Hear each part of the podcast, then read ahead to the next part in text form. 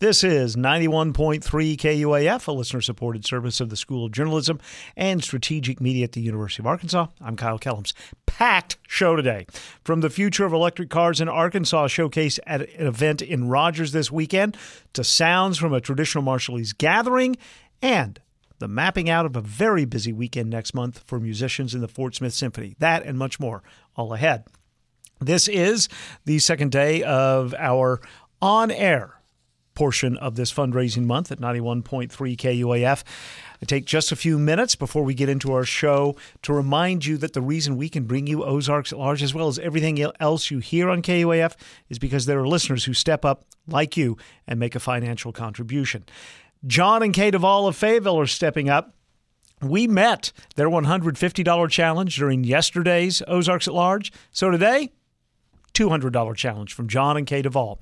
This can be any kind of contribution. If you're if you've been a, a, supporter of KUF for years, it still counts. If it's your first ever, it counts. If you're shifting to becoming a sustaining member of KUAF, it counts. We want to raise $200 during this hour of Ozarks at Large. That will be matched with $200 from John and Kay Duvall, meaning it's worth $400 for KUAF. And speaking of sustainers, again today, beginning right now, we are offering uh, a sort of uh, new partnership every afternoon of the fundraiser this week through Friday. We have a challenge pledge from Lynn and Joel Carver, putting up their own money to encourage you to become a new sustainer of KUAF. When we receive 10 new sustainers during the afternoon hours, all the way through this evening, and we've met the challenge, they will add $100 to our fundraising total, as well as provide a $300 gift card to Canopy NWA for furniture, kitchen items, bedding kits, toiletries, and more for refugee families relocating to Northwest Arkansas. So we all win. All you have to do to help us meet that goal is become a sustaining member of KUAF. Perhaps you've given before, but you, you kind of wait till the on air fundraisers. Now you can become a sustainer at supportkuaf.com. Commit however much a month you want to commit $5, $10, $30, what you can afford. By becoming a new sustaining member, you'll help us hit this goal. We're looking for 10 people to become new sustaining members at KUAF by the end of the day today. Thank you to Joel and Lynn Carver. Thank you to the Duvalls for their $200 challenge open to anybody in any way during this Ozarks at Large. You can make your contribution as you want at supportkuaf.com. All right, midterm elections are just around the corner, but for some Arkansans, getting to the polls can present some obstacles. According to numbers from the Centers for Disease Control and Prevention, nearly one in three Arkansans has a disability. Ozarks at Large's Daniel Caruth spoke with Jonathan Taylor, Executive Director for the Arkansas Governor's Council on Developmental Disabilities, about what his group is doing to make voting more accessible for everyone. All right. So, Jonathan, can you first off just kind of tell me a little bit, um, you know, about the number of people, of Arkansas adults who have a developmental disability and break down what that term uh, developmental disability means? Roughly 8% of the state has a cognitive disability, and that tends to be classified along with developmental disabilities in general. DD, which is how we tend to refer to it, it's a group of conditions that cause impairment in physical, learning, language, or behavior areas. The conditions start during childhood and very often impact day to day functioning and usually last throughout a person's lifetime. Uh, the examples that tend to come up the most when people talk about DD are um, ADHD, autism spectrum disorder, cerebral palsy, Down syndrome, spina bifida, and then everything that's considered an intellectual disability are all considered under that host umbrella of developmental disabilities. And so, when it comes to you know voting, um, what are some of the barriers that people with a disability have when when they go to vote or even you know getting registered? Sure. I mean, when you start talking about barriers, it, it, sometimes it's just where do you start, where do you go? And certainly, we would recommend if you're not sure about where to go first, I would go right to the Arkansas Secretary of State website and there's a specific part under there, elections for voters. It's one of the first tabs that you can find. Or you can even type in Arkansas Secretary of State voter view, and that will bring it up succinctly. So I would start from the comfort of your own home on your phone or your computer and look it up there to start. So when you talk about barriers at the polling places, sometimes that's things like architectural barriers. Arkansas is a rural state, so that means grass and gravel parking lots a lot of times. But also, some towns have a limited selection of suitable places to vote. So when you get into limited places to vote, grass and gravel, sometimes it's just getting around with a wheelchair or mobility device. That can be a significant challenge.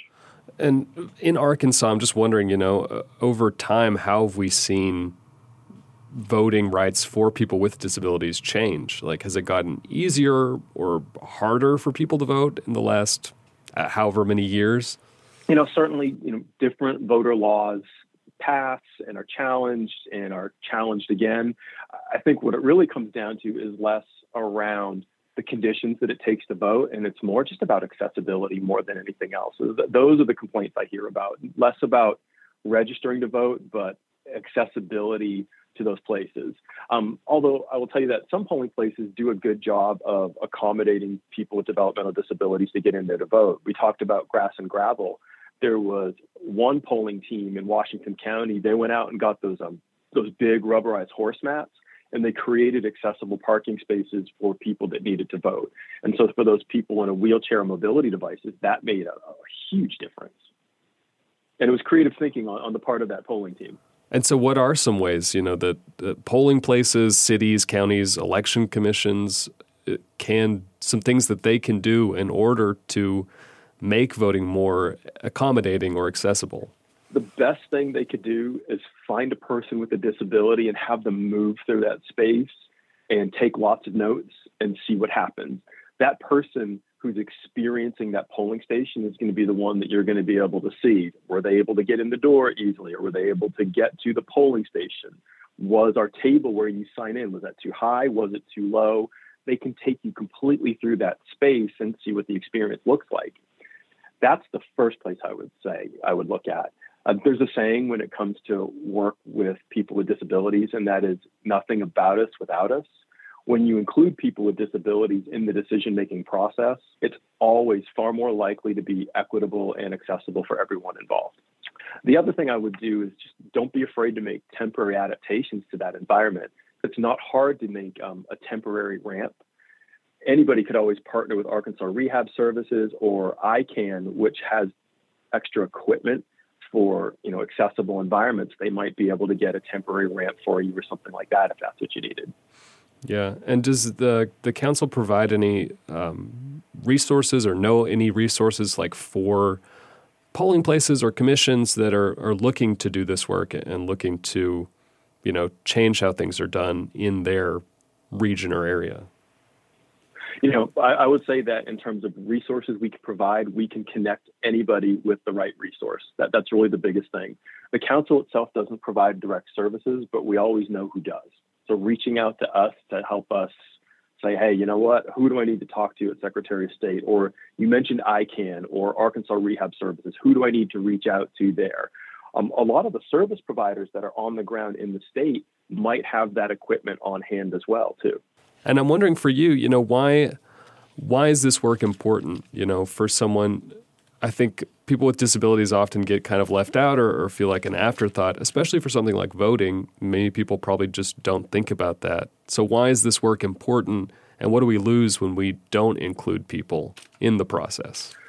Well, when you look at developmental disabilities, they exist across every demographic there is age, gender, race, religion, and party affiliation. In fact, the partisan breakdown of Arkansans with disability reflects the general population in the state. What it comes down to is that Arkansans with developmental disabilities should be part of the democratic process just like everybody else. And ultimately, all good policy is also disability policy. And what I mean by that is disability is a demographic that anybody can join at any point in their life. You know, certainly developmental disabilities, yes, it's something that you're often born with and it happens in childhood, but you could become injured and be disabled. And then all of a sudden, the parts of Arkansas that were easily accessible to you are not. When you take disability into account when you build processes and policies, it makes it equitable and accessible to everyone. And that's why it's important for people with developmental disabilities to have their voice be heard. And then for voters with disabilities um, or, you know, caregivers, people who have someone in their life who this could help, um, what are some things that they need to know or resources for them? If you have questions about your rights, uh, Disability Rights Arkansas has a great website, and they have people that can answer your questions there as well. Uh, the other thing to do too is, particularly when early voting starts, um, if you're not sure, just go to the precinct and ask some questions. You know, one thing to remember with the voting process is that all the poll workers are 100% volunteer, and they all do this work out of a strong sense of duty, and they want to do it right. So if you have questions, just start finding out well, who are the poll workers in my town? Who is the precinct captain? And just start asking questions. And if they can't answer it, they'll find out. That's really what it comes down to. Um, the other thing to remember, too, is in general, if you're a person with a disability and you're going to vote, you have the right to bring somebody into the polling area with you to help. And it could be just something as simple as here, hold my notes, which you're allowed to bring, or hey, hit this button for me, whatever it is. But poll workers just need to remember that, hey, they can bring somebody in there with them and they can bring notes. And I will say this notes in general are always a good thing. Whenever there's more than one ballot initiative, I have notes because I don't always remember exactly what I want to do. In fact, um, my son, one of my sons, voted for the first time in the last election, and he had lots of questions, and we talked about it, and he took notes and he brought his notes with him and he voted. He didn't tell us who he voted for because he said, That's my business. That's not your business, Dad. Okay. And that's no different for people with disabilities. They have the right to go in there with notes, with aids, vote how they choose to see fit, and go from there, just like the rest of us. I, I think sometimes you talked about people with disabilities get pushed to the side. I think it's important to remember that people with disabilities are just like the rest of us, and they should be able to vote and participate in the democratic process just like the rest of us. All right, that's pretty much all I had for you, Jonathan. Was there anything um, else that you wanted to add, say, or think people should know? Uh, you know, um, more than anything else, I would say get out there and vote. You, ju- you just never know. Um, I, I certainly watched all of the last elections in the primaries, and we were talking with some of them. You know, the difference between one person getting elected or not was, you know, handful of votes, maybe a hundred votes here or there. Don't think that your vote doesn't count. And if you are a person with an intellectual developmental disability, your vote counts. So if you have questions, get online from the comfort of your home, see are you registered, where are you going to go, study the issues, and just get out there and vote like everybody else. And if you have questions, go talk to the poll workers. I have never had a bad experience with a poll worker in the state then they generally want to do things right. And like I said, if they don't know, they will find somebody that can find the answer for you because they want you to vote. And we do too. Jonathan Taylor is Executive Director for the Arkansas Governor's Council on Developmental Disabilities. He spoke with Ozarks at Large's Daniel Caruth. Daniel produces his stories inside the Karen Taha News Studio. Electric vehicles are becoming more popular. Plans for Arkansas's statewide network of charging stations approved earlier this month, and before that, Canoo, an electric car company, relocated its headquarters to northwest Arkansas. Ozarks at Large's Anna Pope reports that the Drive Electric NWA event this past Saturday was aimed at informing potential electric vehicle drivers about ownership and electric vehicle infrastructure. All right. And would you like to fill acceleration? Sure. Yeah. I was about to say, do you need a hand? I got it. That's insane. Jason Klein's car can get up and uh, go. Klein was one of about a dozen electric vehicle owners, part of the Tesla Owners Club of Arkansas, offering rides at the Drive Electric NWA event on Saturday. He's not the one for the 16 year old kid to have. Uh, they, but, but because they thought ahead, you can actually make a uh, limit to how fast they go. So you can go in here and uh, whoop, whoop. Companies ranging from electric cooperatives and dealerships to People for Bikes, a nonprofit e bike organization, pitched tents, unfolded tables, and brought their electric vehicles. Tesla Owners Club lined a section of the Pinnacle Hills Promenade's parking lot and Rogers. In his black cowboy hat, Adrian Mogoza walked around the parking lot, answering questions along the way. He is the sole Tesla mobile technician in Arkansas, and work keeps him busy. So I just come out. They send me out there to go work on them. I'm like the first line of defense, I guess you could say, before it needs to go to the service center. Once people set up an appointment, Malgoza travels where they need him. Most of the time, it's at the owner's house. He says mainly the vehicle issues are cosmetic, such as interior trims or problems with seat adjustments, and sometimes there will be an issue with water and a headlight or tail light. And take a look, but most of the time it's just small things. There's never been, I don't think I've ever had a major issue on, you know, as far as repair goes. Passersby pause and peer into Ozark Electric Cooperative's gray Rivian truck, including Morgan Fryman, who is considering getting an electric truck. Uh, I think it's just like the responsible thing to do. Like, I want kids, but I want to leave the planet in a good spot for them. And uh, if you can't afford to, you should. Like, if you you have the means to make the place, like the world, a little bit better for the next generation, I think it's our obligation to do so. Most Americans charge their electric vehicles at home. Chris Williams, the director of energy services at Ozark Electric Cooperative, says the power this requires is comparable to an electric hot water heater.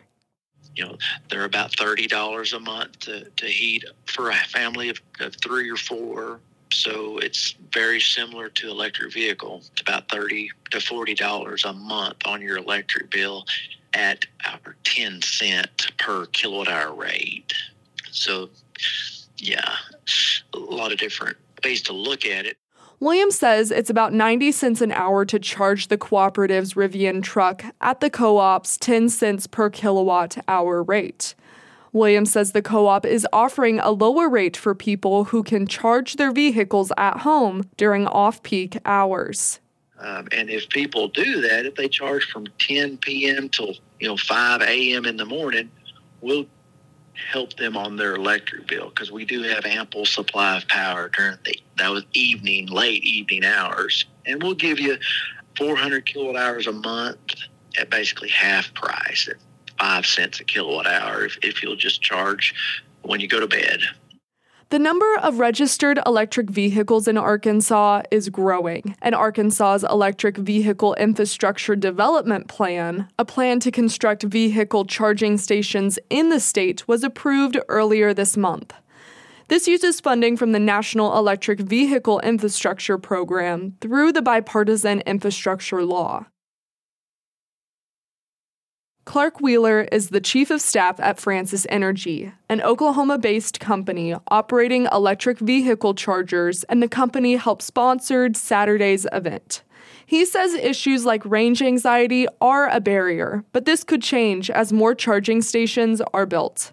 So I, I think really in the next couple of years, once those projects are in the ground across, you know, every 50 states, really that's when folks are going to say, oh, okay, this isn't an issue. I'm, you know, going to buy an EV. Francis Energy constructed charging stations every 50 miles in Oklahoma, and since then expanded its network to other states, including Arkansas. For Wheeler, more educational resources about electric vehicles are needed. At a gas pump, you just stick the nozzle in and swipe your credit card and it starts fueling up, right? And, but um, when you drive up to a uh, EV charging station, you have to plug the car in the car and the charger have to do what they call a handshake, where the software recognizes the kind of car and the kind of charger. Then you have to process payment, and then you have to initiate charging. So it's a different process. There's more steps, and it's honestly it confuses a lot of new EV drivers. For Ozarks at Large and the Bruce and Ann Applegate News Studio 1 at the Carver Center for Public Radio, I'm Anna Pope. And this is Ozarks at Large. Just ahead, John Jeter with the Fort Smith Symphony talking about a busy, busy weekend that musicians in the symphony will be having in just a couple of weeks. It's hard to believe you can run a radio station on the honor system, but it's true. Listeners decide to make a contribution to KUAF because they know it can't work any other way. Your friends are contributing, neighbors, coworkers, clients, family members. Listener contributions are the single largest source of revenue for 91.3.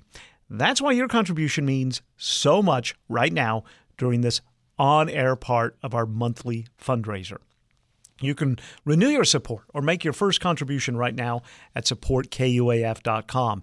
Whatever your contribution, however you do it, whether you've been contributing for a while or this is your first one, if you can contribute up to $200 during this Ozarks at Large, that will be met by John and Kay Duvall of Fayetteville. We met their challenge yesterday of $150. It's a little higher today, but we know we can do it. That would be $200 uh, matched for KUAF. You can do that at supportkuaf.com. And we have again today, and it's what we're going to be doing all five days of this on air fundraiser. Uh, we're not offering coffee mugs, CDs, or t shirts as thank you gifts this fall. Instead, we have a partnership with Canopy, NWA, and great friends of the station, Lynn and Joel Carver, to encourage you to support your public radio station, 91.3 and provide gift cards for welcoming kits for refugee families relocating in our area.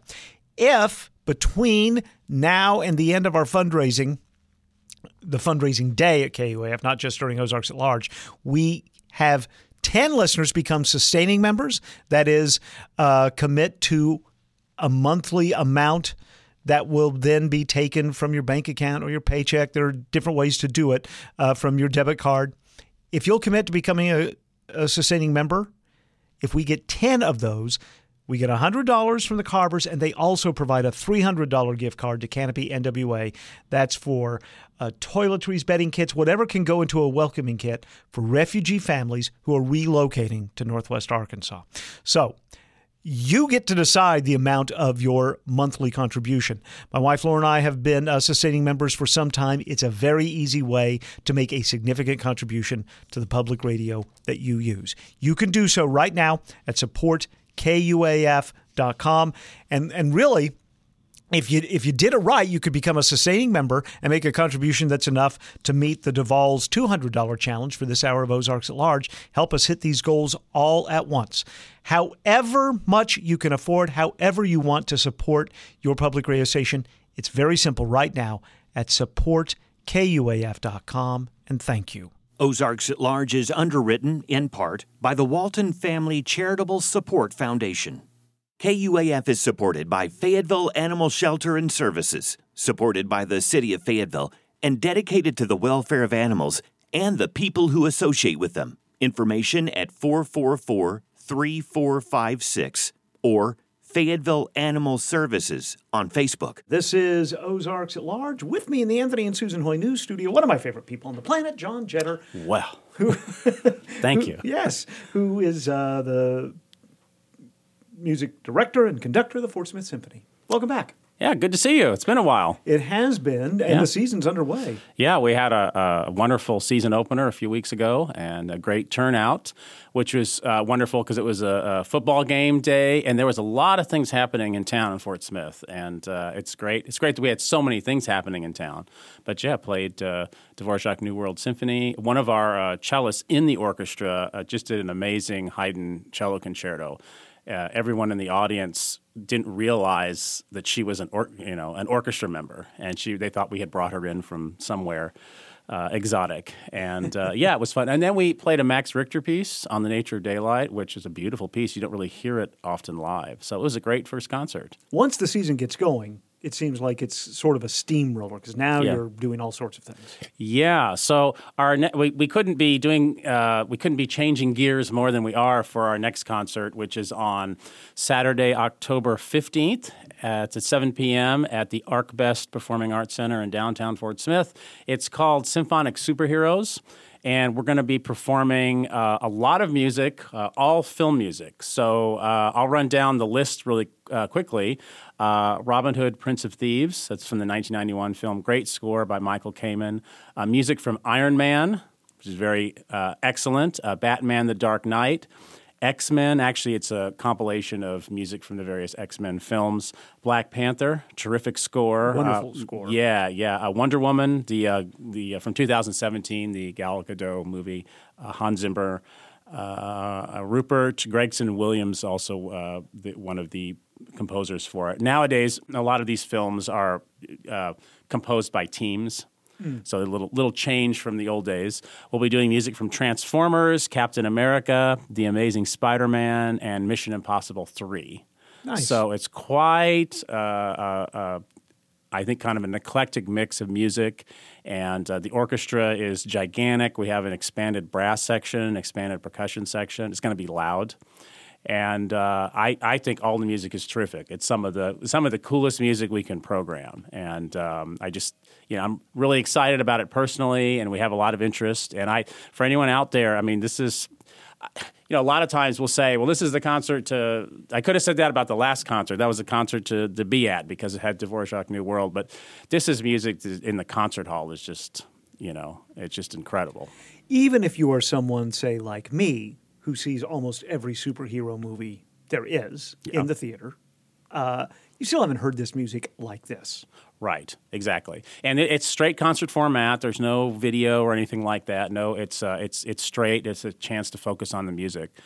But uh, this the the film scores uh, that we're going to be performing, they're so much fun. I mean, it's full orchestra garb, of course, but uh, they're, they're they're fun. Sometimes they're a little tongue in cheek. Uh, I like that there are some uh, pop music elements that are in there. I mean, we'll have an electric guitar on stage and uh, some really interesting. Uh, uh, African percussion for Black Black, Panther. Panther, yeah. Yeah, and uh, there's a lot of similarities in, in, in some of the music. There's oh, it's the, the brass is always really prominent. I mean, if if anyone's a, a you know French horn or trombone or trumpet fan, I mean, this is it. I mean, there's more playing for these guys and percussion actually than there would normally be, like even in a big symphonic program. That is Saturday, October 15th at 7 p.m. I do want to mention a couple things. Afterwards, there is an after party at the Bakery District, and that's where the whole audience is invited. And their, uh, their ticket is a free quote unquote beverage ticket. And that's not a VIP thing. That that's everybody. correct. That's everybody. And uh, we'll have live music by the Fort Smith Symphony Cool Cats Jazz Quartet there. I think also there's going to be kind of a informal art show of superhero themed artwork uh, created by Fort Smith Public School fifth graders, like a bunch of them. Nice. And and that ties into on uh, two days later on Monday is those are our annual Earquake schools concerts. And we have all this superhero music ready, right? We might as well play that for the fifth graders and get that's going to be their introduction to orchestral music. And I think, you know, we we talk about we, we it's an exposure thing, and we always tell the kids get involved in something creative, whether it's music, theater, dance, whatever. Uh, I think we'll recruit a lot of brass players out of that, a lot of band members. So so it's going to be there, it's going to be a busy weekend. Uh, I'm going to continue on. So that Earquakes uh, Monday, October 17th, and that's for participating schools only. That's about it's two performances. It's about 2,600 kids total, and that's a participating schools thing. So uh, on uh, Monday evening, October 17th at 7 p.m. at the ProPac building, which is uh, at 1100 Garrison Avenue in downtown Fort Smith, we're going to be performing our second uh, concert in our Perspectives Chamber Music series. It's called Legendary Voices, and it's going to feature the Fort Smith Symphony String Quartet, uh, a fellow named uh, Brad Claunch, who's a native flute performer, and Andy DeBoer, who is our principal clarinetist. And it is a concert of uh, music by indigenous composers. And uh, it's, a, it's a, in a chamber music setting. We'll be performing uh, Louis Ballard's Fire Moon String Quartet. Louis Ballard is recognized as the first Native American concert composer, born really close to here in uh, Miami. And we've talked about him before. He's, he's a, a focus of our activities this year, throughout the year. And uh, that'll be our string quartet's uh, Er-Gene Kahng, who a lot of people, of course, know in, uh, Right. in our listening area. She's our concert master of the orchestra. Our associate concert master is Lori Fay. She'll be playing. Jesse Collette is our principal viola. And uh, James Robert Bradshaw is our principal cellist. So that'll be the string quartet. So they're going to perform the Ballard Fire Moon. Then we'll be performing uh, Carlos Nakai's Whippoorwill song. That's for string quartet and Native American flute.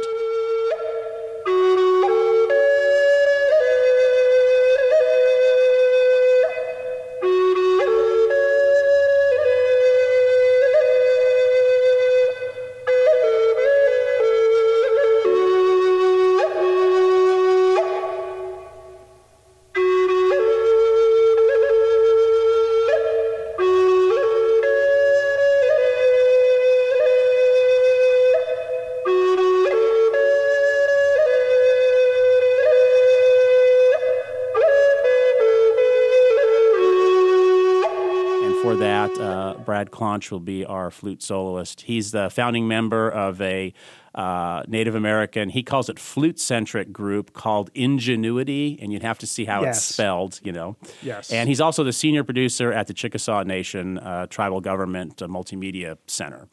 Um, so we're going to do that. And then uh, I think a lot of people know the name Jerod Tate, who is uh, a terrific uh, Chickasaw composer. And uh, Er-Gene is going to be performing a piece. Well, I'm not going to say, I'm not going to try to pronounce it, but it, it um, translates to raccoon talk. And it is for solo violin and audience. So, I'm highly intrigued. yes, yeah, yeah. So And to say more would be to uh, yeah, there's just a few audience. Yeah, there's the, the audience will get a few cues. I may I may jump in and help with that a little bit. Just a few things they do, but um, uh, th- there's you know, there, there's a lot of uh, tradition and uh, I guess folklore about the raccoon in uh, indigenous culture. So it's kind of based on that. And then we'll close with the clarinet quintet uh, featuring Andy DeBoer by Jack Kilpatrick. I still do not have a succinct way of describing Jack Kilpatrick. He's uh, often referred to as a Cherokee composer. He was born in Stilwell, so he's r- right by here. Right. Um, he is recognized as being one of the, the founders of, or the father of Native American concert music. But his actual uh, uh, background in terms of his uh, indigenous heritage has always been kind of a question. And it kind of doesn't matter because he's really he did he did so much for uh, for that culture. He did a lot with uh, saving like the Cherokee language. He's credited with that. His wife was Cherokee, and uh, he's a- as Jerod Tate uh, accurately said, he's uh, he's a maven of. Uh, Native American concert music. There So I thought, you know, having him on the program made a lot of sense. And anytime you talk about uh, indigenous uh, music, his his name always comes up, at very least in a hugely like supportive way. So that's our performance. And that's Monday night, the That's 17th. Monday night, the 17th of October at 7 p.m. There is a uh, everyone invited post concert reception. Okay. And then on the 18th, that um, program that we just talked about, the chamber music program, will be repeated at the Museum of Native American History in Bentonville at 7 p.m. Uh, and then basically, we, we have this project, as you know, all year uh, focusing on Indigenous composers. So I think uh, Mona reached out, heard about it, and reached out to us and said, hey, would you be willing to uh, do something with us? So we've got this chamber music concert all ready to go. So we'll just Wonderful. bring it up here.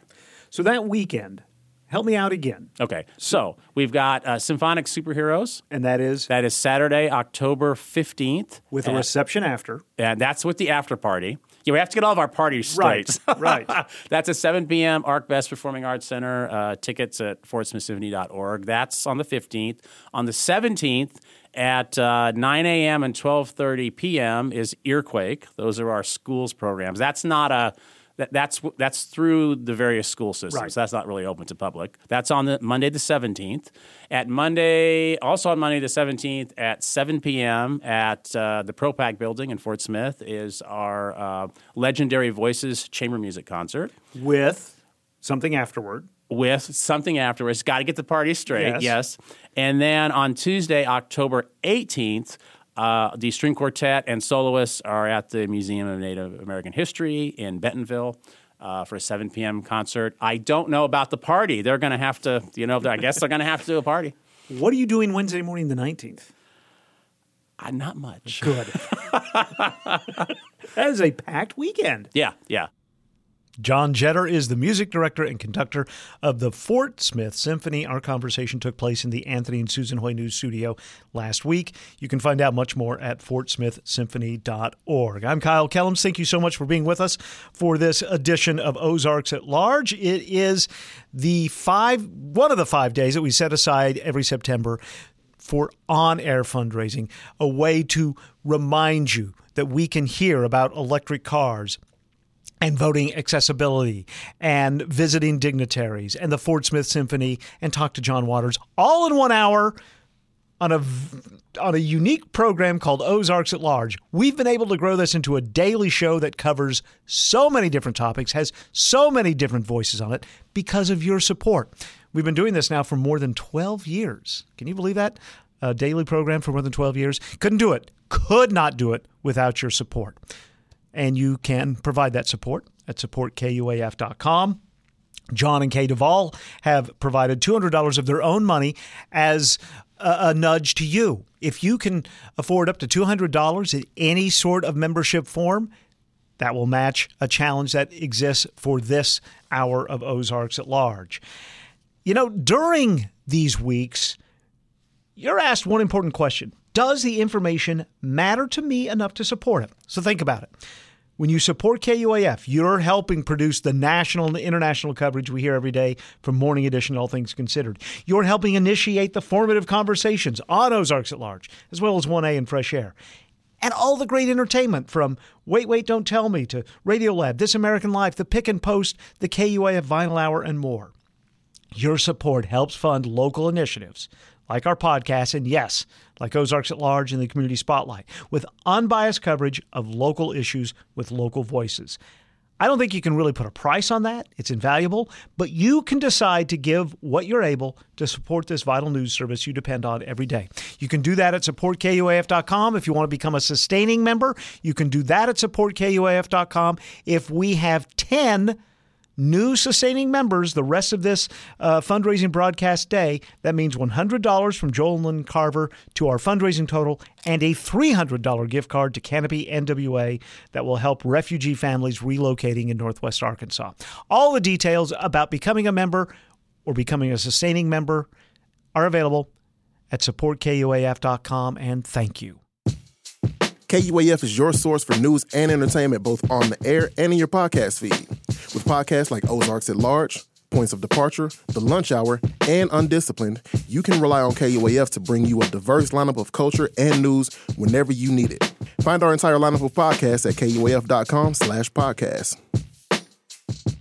This is Ozarks at Large. Republic of the Marshall Islands President David Kabua visited Northwest Arkansas last weekend, hosted by Arkansas Marshallese Consul General Eldon Alik. The RMI president toured the area and addressed constituents at a traditional Marshallese gathering. Ozarks at Large's Jacqueline Froelich reports. Hundreds of Marshallese gathered at Jones Center Community Park Saturday afternoon to both celebrate Manit, an annual cultural holiday, and a visit by Republic of the Marshall Islands President David Kabua, First Lady Ginger Kabua, and their entourage, who were running a little bit late. An all male crew of volunteers grilled up a feast in a forested pavilion. We do the barbecue for the people. What are you barbecuing? Chicken and hot dog. Manit is observed annually back in the Republic of the Marshall Islands, the last Friday of September, with oceanic canoe races, weaving competitions, ball games, and of course, music.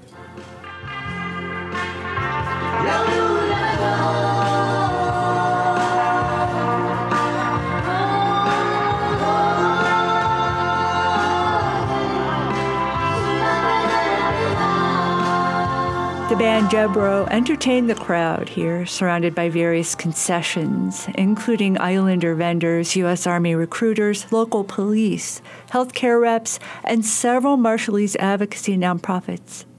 Uh, my name is Matthew John, and I'm the media assistant at Marshallese Educational Initiative. I see a lot of our partners, and I see a lot of people from our local community, and it's it's amazing turnout, and I'm glad to see so many people out here today. Manit is celebrated because we have it's like so important to our heritage and our culture, and to pass it down to the youth from our elders is kind of like creating this chain reaction to keep our identity and our culture alive. President Kabua finally arrived, was seated under a white tent with local Islander leaders, and the hour long proceedings opened with the national anthem.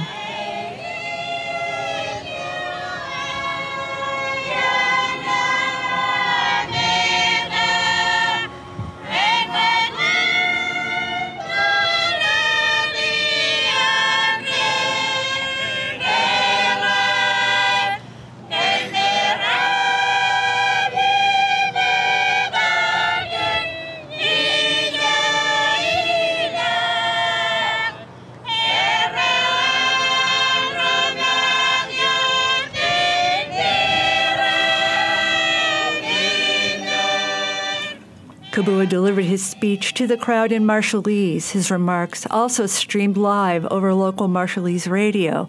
Dozens of vehicles filled the parking lot, packed with islanders tuned into the broadcast. Paul,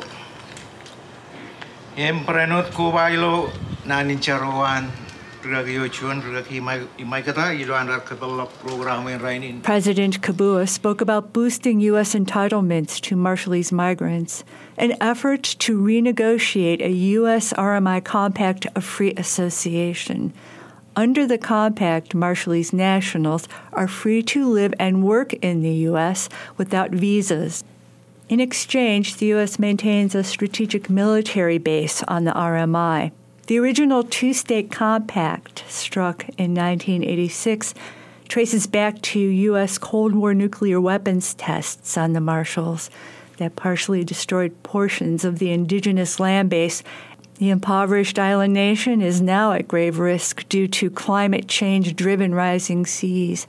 Preceding his trip to Northwest Arkansas, President Kabua on September 20th raised these issues before the 77th session of the General Assembly of the United Nations in New York. We value the United Nations as our primary international stage. But if the world does not adequately respond to the island nations, and as seas rise, then there is really no United Nations at all. For the Marshall Islands, our first and most threatened priority is to never cease to safeguard our nation's land, ocean, and maritime boundaries. And as seas are rising, and to ensure our communities have a safe, secure, and fully democratic sovereign future. My country, the Marshall Islands, was ground zero for the testing of the 67 nuclear and thermonuclear weapons for 12 years. The exposure of our people and land has created impacts that have lasted and will last for generations. These impacts to our human rights, land, culture, health, and lives are burdens that no other country or nation should ever have to bear. While we have shared goals and strong partnership with the United States of America, we also have grave development challenges and essential needs to better assure present and future Marshallese generations of their growth and well being. We welcome recent progress with the United States of America towards a renewed compact of free association and with it a targeted trust fund. It is vital that the legacy and contemporary challenges of nuclear impact testing be better addressed and that climate change be addressed with the urgency and commitment it deserves, and that our voice as an equal partner is strengthened. We know that the United States stand tall for its renewed engagement with the Pacific Islands. And it is essential for all of us to ensure that words are met with actions. After compact talks between the U.S. and RMI government this summer broke down, RMI President Kabua was recently invited to meet with the U.S. State Department's envoy for compact negotiations to restart talks. The existing 20 year compact expires next September. Marshallese first arrived in Springdale in the late 1980s in search of employment, health care, and education. More than 15,000 Marshallese have since settled in northwest Arkansas. For Ozarks at Large, I'm Jacqueline Froelich. John Waters, the filmmaker, writer, actor, and artist, will be a guest of the Central Arkansas Library System next month. Waters' contributions include the groundbreaking movie Pink Flamingos with Divine and the film Hairspray that then became a successful Broadway musical. Waters has also toured with a one man show, and he'll bring the latest version of that show to Ron Robinson Theater in Little Rock October 22nd as part of the Six Bridges Book Festival.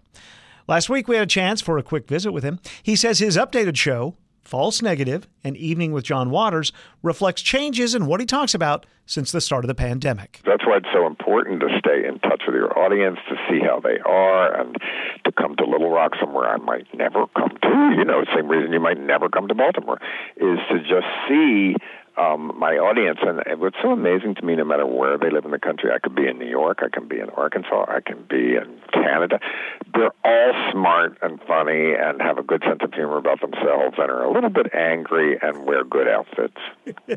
has has what you talk about changed since the pandemic?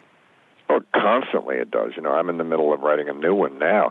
I mean, uh, certainly because I, I rewrite my show once a year usually, and um, completely, and it's a 70 minute monologue, so it's a lot, you know. And then I have a Christmas show too, so I'm constantly updating it. Yes, yes. So you will get a pretty up to date one. 70 minutes. Um, how much work does that take to get it down to be a monologue that you can deliver and memorize and memorize exactly? A lot. You know, I mean, I I do about 40 a year so, um, and then I host the John Waters Camp. I just did, I'm doing two punk rock festivals I host, another one's next week. Um, I do Halloween shows. I do an Easter show, a birthday show, a Valentine's show. So I, and write books and write movies. And so I'm pretty busy. I'm busier than I've ever been in my whole life. That's great, isn't it? Old chickens make good soup. your most recent book is is not memoir. It's not nonfiction. It's liar mouth. It is fiction. How was that different? I mean, you do you've made That's fiction. movies. different than writing a movie in a way because movies are all fiction. But the, the difference is that you can write deeper in the characters' feelings and what they're thinking and everything. You don't have to show every single thing like you do in a movie. Um, a movie is shorthand for human emotions, where a book you can spend the whole book on really a minute if you wanted to. So uh, I think it was. Um, took three years to write. I, I never turned in a book till I've done five or six drafts, and uh, that's when it gets. If it's ever going to get good, that's when it does. It sounds like you have a somewhat disciplined work routine. Beyond discipline, yes. Uh, uh, to the minute, um, Monday to Friday, I get up at six and I write at eight, not seven fifty nine, not eight oh one.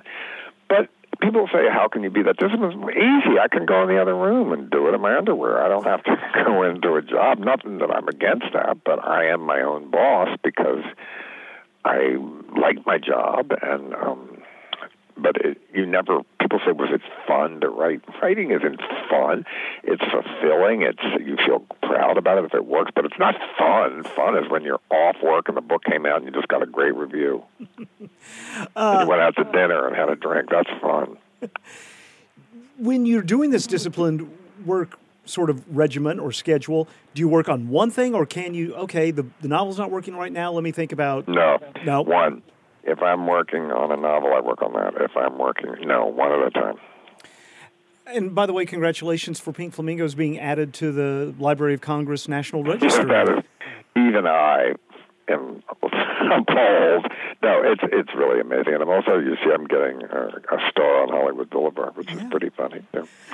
um, yes i said on bill maher. I'm so respectable i could puke. Well, how do you find out that a film is getting is part of the National Registry? they send you this thing and call you up and tell you and i was amazed by it and uh i didn't even know it was possible or you know but i think it you have to not somebody on the board who does it has to nominate it and then they have to make a, a thing for it and so i found this all out later. I had no idea i worked you never know until it's announced. They don't even tell you that you're a possibility or you're nominated or anything no i'm really proud without any irony. I thought it was amazing you know and i think criterion had a lot of help on that because they've been releasing a lot of my old films and they restore them and criterion is you know really put the class back in art so they they really are prestigious and i think that that helped very much too. Finally, what is it like for you 10 minutes before you go on stage for an appearance? well i have to be by myself for an hour before to just click it in to get in there and to just and right before i walk in every time i think am i going to remember it this time? I've been doing it forever. But i constantly change it. I guess the scariest is right the first night of the christmas tour when you have a whole new show you've never done it. You know i have my little timer with me but i usually pretty close. It should be around 70 minutes and then 20 minutes of questions. The questions are easy, um, but uh, right before you go on, I'm not. Ner- I'm just like you take a deep breath, you pace around. You know, I don't talk to anybody right before I go on backstage. I'm just I gotta click it in. So I guess I'm a method speaker. False Negative, an evening with John Waters at Ron Robinson Theater in Little Rock is October 22nd and is hosted by the Central Arkansas Library System. More information about that event and all of the other presenters who are going to be part of the 2022 Six Bridges Book Festival can be found at sixbridgesbookfestival.org. Our conversation took place last week. SONA, the Symphony of Northwest Arkansas, opens its 68th season October 29th at Walton Arts Center. Maestro Paul Haas and SONA musicians present Imagine Big, performing bold works by Jessica Meyer, Dmitri Shostakovich, and Modest Mussorgsky. Connecting the works is a spirit of ambition, imagination, and contagious energy that speaks to SONA's biggest season yet. Tickets at 443 5600 or sonamusic.org. Botanical Garden of the Ozarks hosts its annual Autumn Gala, a casual night in Nolans. Thursday, October 6th, 5:30 to 9 p.m. Outdoors on the Great Lawn, the gala will feature live jazz music, a Cajun-inspired chef-prepared dinner, plus Hurricane Punch as its signature cocktail, games of chance, and live and silent auction items. Tickets available at bgozarks.org slash autumn gala. 91.3 KUAF, Fayetteville, Fort Smith, Bentonville, and Lost Bridge. This is your public radio station. I'm Kyle Kellums. Contributors today included Daniel Caruth, Anna Pope, Jacqueline Froelich, Timothy Dennis produced today's show inside the Herald and Blanchcock News Studio. Thanks to everyone who has contributed to KUAF during this month long fundraiser and during the first uh, couple of days of the on air portion of our fundraiser. Thanks to John and Kay Duvall who issued a $200 challenge today during Ozarks at Large all calls up to $200 or when we get to $200 that will be matched by the Duvalls of Fayetteville. Thank you so much. Thanks to the Carvers and Canopy NWA for partnering with us. If we get 10 people who become new sustainers of KUF not necessarily new members but you might transfer your membership to becoming sustaining where you give 5 or 10 or $20 a month. 10 of those during the day and it's $100 more from Joel and Carver for us.